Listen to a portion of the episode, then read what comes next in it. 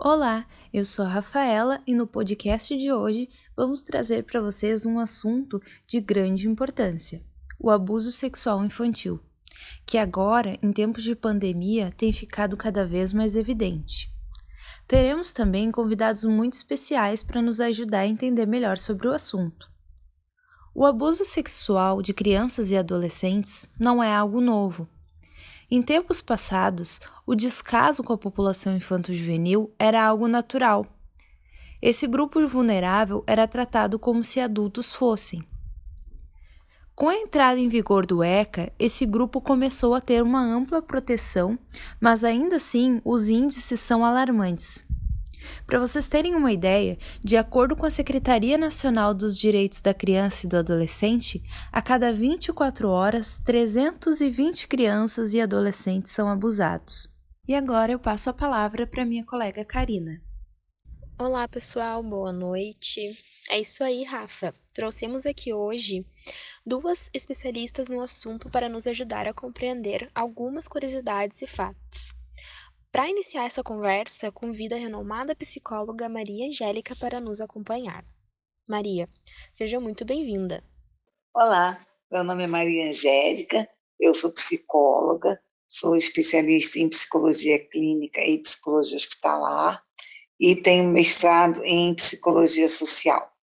Eu queria agradecer a Eduarda pelo convite para estar aqui com vocês, parabenizar a professora pelo trabalho interdisciplinar e agradecer, né, a vocês do curso de Ciências da Comunicação da Unicentro. O primeiro questionamento que temos para você é quais os principais sinais apresentados pela vítima após esse trauma? Uma criança que sofre abuso, ela apresenta diversos sinais, né? É só estar um pouquinho mais atento que você vai observar a mudança de comportamento. Esse é um sinal muito clássico, né? A criança muda de comportamento. Se é uma criança extrovertida, ela passa a ser introvertida. Se ela é introvertida, às vezes ela passa a ser extrovertida, ela passa a exibir mais o corpo. Então, há uma variação muito grande de comportamento, né? Há crianças que ficam mais sexualizadas quando elas passam a sofrer abuso e outras que ficam mais introvertidas, com mais medo, com vergonha. Eu tive um caso aqui há pouco tempo de uma menina de cinco anos que sofria abuso dentro de casa. Ela sofria abuso do irmão mais velho de dezesseis anos e ela passou a ter muita vergonha, sabe? Ela não deixava mais a mãe dar banho nela, ela passou a ter muita vergonha. Então, medo também é comum, você vê as crianças com um pouco mais de medo, medo de adultos ou medo de ficar perto de pessoas, É, longe da mãe, né? Elas se sentem mais inseguras. Você vai observar também, né, que essas crianças muitas vezes vão apresentar comportamentos regredidos. Eu já tive uma paciente que, que ela voltou a fazer xixi e cocô na roupinha, né, quando ela começa a ser abusada. E a mãe percebeu essa mudança de comportamento dela. Às vezes quer dormir com a mãe, né? Não quer sair mais de perto da mãe, chora com mais frequência. Então, a gente vai ver, assim, uma diferença de comportamento. Tem crianças, por exemplo, teve um caso aqui que a gente já teve na clínica, que a criança era abusada por um rapaz, acho que era irmão, de uma moça que cuidava dela. Então, a mãe ia trabalhar, deixava ela nessa casa e, quando voltava do trabalho, pegava a menina nessa casa. E o irmão da, da moça era abusador. Só que a menina, ela gostava muito dele. E ela tinha uma relação muito próxima com ele. Quando a mãe soube, ela falou que gostava de ficar lá e que queria ficar com ele. Porque ele dormia com ela, vinha desenho com ela. Então, muitas vezes, o abusador, ele é sedutor, né? Ele apresenta coisas agradáveis, presenteia, dá doce, né? Ele, ela dizia que ele dormia agarradinho com ela e que ela gostava. Então, você vai ver também esse tipo de comportamento. É, outros sinais que você pode observar são dores de cabeça, tem crianças que passam a vomitar, tem outros que apresentam doenças de pele. Já tratei de uma adulta que também foi abusada pelo padrasto, ela, e ela tinha muita culpa em relação à mãe, por causa do abuso sofrido. Então, ela se sentia culpada. Você, às vezes, vai ver a criança se sentindo culpada, né, pelo abuso, né, como se a responsabilidade fosse dela. E aí ela pode somatizar, que a gente chama. Ela pode apresentar doenças somáticas decorrentes do estresse, da tensão pelo abuso sofrido. Você vai observar também dificuldades, às vezes, na escola. A criança ela era boa aluna, se dava bem na escola, e ela passa a ter dificuldades na escola. Esses são os principais sinais, assim, mais facilmente observados, né, pelos adultos, pelos cuidadores da criança. Entendido. Muitas vezes acabamos mesmo deixando de prestar atenção em sinais simples que são apresentados, né, e acab- acabam passando despercebidos. Bom, continuando, gostaria que nos contasse como a maioria dessas crianças lidam com a situação após o abuso e o trauma. A forma como cada criança vai lidar com essa situação de abuso, né, essa situação que é traumática, porque ela rompe com o padrão do que nós temos determinado culturalmente, vai variar muito de criança para criança. Porque tem crianças que elas são mais bem estruturadas, mais bem organizadas, né?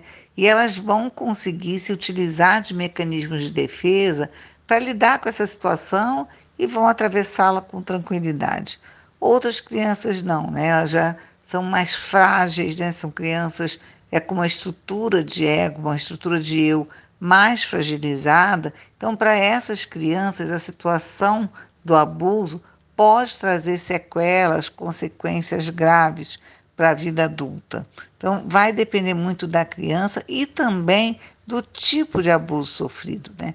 Há crianças, como a gente colocou ainda agora, elas são é, crianças que sofrem um abuso com mais sedução, né? Com uma coisa mais assim, é, é, tem carinho, né? E outras crianças são violentadas mesmo, né? Elas são sofrem violência. Então, é, na verdade, o abuso não deixa de ser uma violência, né? Mas pode ser com sedução e pode ser com agressão. Então, isso também vai variar, né? O tipo de abuso, a forma como o abuso é cometido e a estrutura da criança. Então, cada criança vai lidar com essa situação de forma diferente.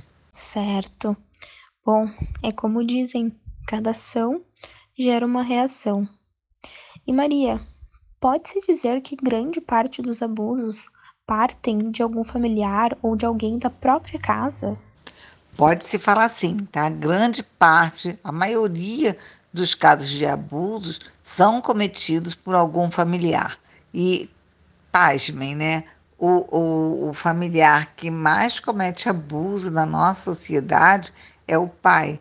Muitas vezes as pessoas pensam num padrasto, num tio, mas não, a maioria das crianças sofrem abuso do pai biológico, né? É o, não, é o principal agressor que a gente diz. Normalmente, é, além do pai, né, outras pessoas de confiança da família, tios, avós, amigos próximos, né? É, é importante também colocar que o abuso não é só cometido por figuras masculinas. Mulheres também cometem abuso. Eu já tive uma paciente que ela sofria abuso da mãe. A mãe dela abusava sexualmente dela à noite, né? Então, ela, ela não estava dormindo ainda, mas a mãe pensava que ela estava dormindo e ela sofria abuso. A moça tinha graves problemas, graves problemas. Então, é, dependendo também de quem comete o abuso, isso também, né, traz sequelas de forma diferenciada para a criança. E como reconhecer casos de assédio sexual na posição de psicóloga? É, no contexto de avaliação psicológica, não é difícil recon- a gente reconhecer casos, né, de crianças que sofrem assédio ou abuso sexual. Por quê? Porque além da entrevista com os pais, onde a gente vai identificar essas mudanças de comportamentos que nós conversamos aqui e mais algumas outras, né? Há também testes psicológicos em que a gente consegue identificar se essa criança está sofrendo algum tipo de assédio ou abuso sexual, né? Então, nós temos testes de contar histórias, testes de desenho, né? Testes gráficos de uma forma geral, testes de manchas. Então, nesses testes, a gente consegue identificar se essa criança está sendo vítima de abuso. É interessante como, por parte de alguém que é especializado, é mais fácil de identificar o abuso do que algum outro adulto do próprio convívio da criança, né? Para finalizar, eu gostaria de saber como é feito o protocolo de tratamento psicológico para as vítimas. Bem, não tem assim um protocolo específico de tratamento psicológico, né? Porque vai depender do, do nível, da gravidade do abuso e, como eu coloquei, da estrutura da criança, né? Crianças mais frágeis ou que sofriam abusos graves, essas crianças a gente vai fazer um, um trabalho é, mais de acolhimento inicialmente, né? De restabelecimento da confiança no ambiente, para que depois possa entrar com outras técnicas. Crianças que já são mais bem estruturadas, né? E que aquele, aquela vivência de abuso não foi algo tão significativo, ela apresenta outros dados no teste dela, né? E, e esses casos a gente vai, já vai tratar de forma diferente, né? Você já pode trabalhar diretamente aquela situação. Então, tudo depende da, do nível de gravidade, né? do, do abuso sofrido e da estrutura de personalidade de cada criança para que a gente possa desenvolver um trabalho. O, o que a gente observa normalmente, né? Muito comum, é o sentimento de culpa. Então, num protocolo, você sempre tem que estar atento se há sentimentos de culpa para que você possa trabalhar, porque muitas crianças se sentem culpadas pelo abuso sofrido, tá?